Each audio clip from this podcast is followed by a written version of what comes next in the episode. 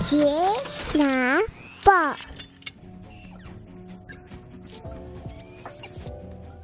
，Hello，大家好，欢迎回到钢铁奶爸的 Podcast 频道，我是亨利。无论你是在通勤的路上、喂奶的途中，亦或是休息的片刻，都欢迎您一同加入我们。有一天半夜大概一点钟左右，太太从房间里面睡眼惺忪的走出来。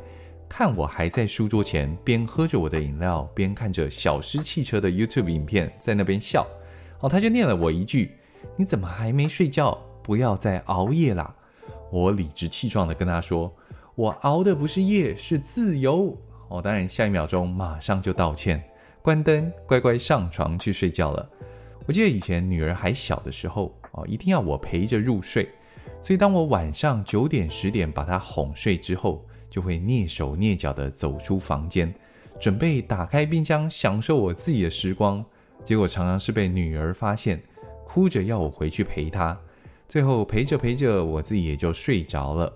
等到女儿长大，儿子也出生了，之前一张床挤我跟太太还有女儿三个人，勉强还可以睡。现在多了儿子，哇，就更挤了，又怕晚上睡一睡不小心压到宝贝儿子。女儿又不愿意自己去睡婴儿床，喜欢在床上跟我们挤呀挤，哦，所以我就自告奋勇的到隔壁房间去睡。哇，忽然之间觉得晚上时间变得海阔天空，爸爸要去 happy 了。其实呢，爸爸我下班之后哦，都会带着一整天没有出门的女儿，趁着天还没有这么黑的时候，到公园里面去放放电。荡秋千、溜滑梯，去跟公园里面的同龄小孩说说话，互动一下，然后我们再顺便买晚餐回家。吃完饭之后，光帮小孩洗完澡弄好，一个小时就过了。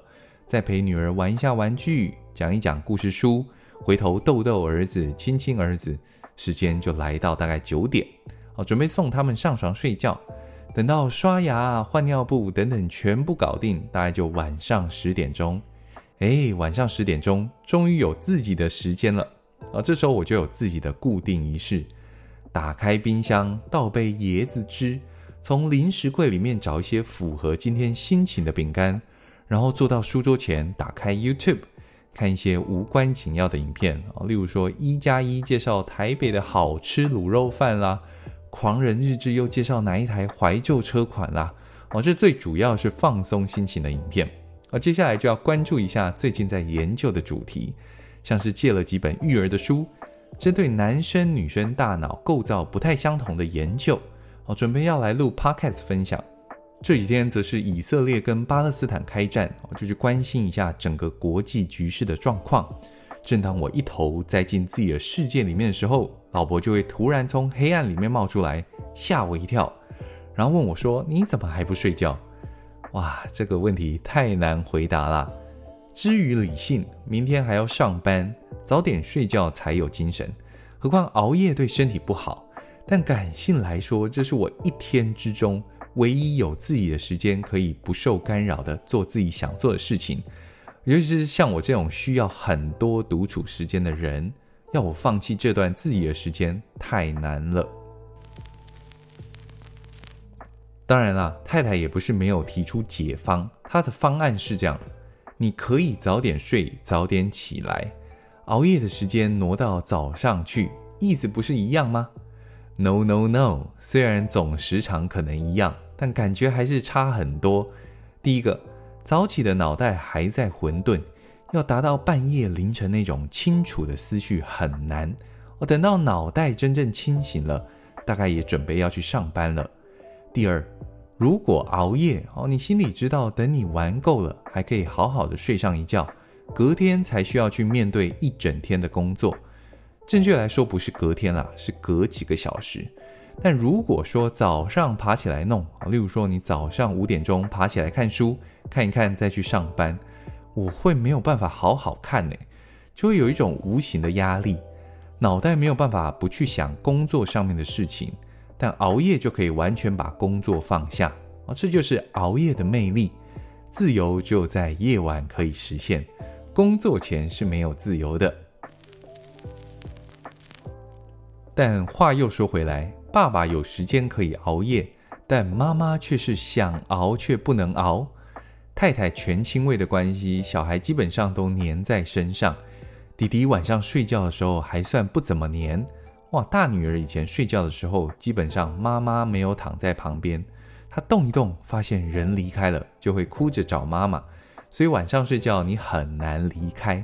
再就是你一整天照顾两只乖宝宝，累都累翻了，睡觉都来不及了，哪有还有精神可以熬夜啊？有啦。顶多两个小孩好不容易睡着了，开着床边的灯，滑滑手机，买买小朋友的玩具，这算不算熬夜呢？哦，顶多算睡前的小确幸。所以其实太太才是最辛苦的。而且这里要偷偷说一下太太的好。前阵子是我的生日哦，其实我根本没有在过生日，以前可能还会买个蛋糕，仪式性的过一下。过了一个岁数，蛋糕也吃不太下了，吃多了都是负担，所以连庆祝都不庆祝了。Anyway，今年生日刚好人在花莲哦。其实我因为开车很累了，想说待在饭店里面休息一下，舅太太就兴致勃勃地推我去花莲一家我很爱的植物店，叫做回春。哦，前几集有讲到，我现在买植物都很克制，三千元以上要报备，三千元以下随便买。所以呢，我就挑了一颗缀化的鹿角蕨。缀化就是类似像植物的基因突变哦，跟一般的鹿角蕨比较不一样。然后，正当我准备要掏钱结账的时候，老板拿出了另外一颗我也很喜欢的棒叶蝴蝶兰给我。正当我黑人问号的时候，哇，原来是太太事先用脸书私讯老板，说要送我生日礼物。我自己挑一件，请老板再挑一件我喜欢的送给我，然后太太付钱，这样。哦，当下很感动诶，感动的当然不是说他付钱这一块啊。而是说那个心意哦，他知道我喜欢的东西，然后用这样的方式表达他对我兴趣的支持，感动到久久不能言语。回到饭店之后，除了表达我的感谢之外，我还问他：“，你都不怕我挑上万块的橄榄树哦？”他很霸气的回：“上万块一样还是送啊，生日快乐！”哦，你看这种老婆哪里找？诶。怎么岔提到生日礼物去了？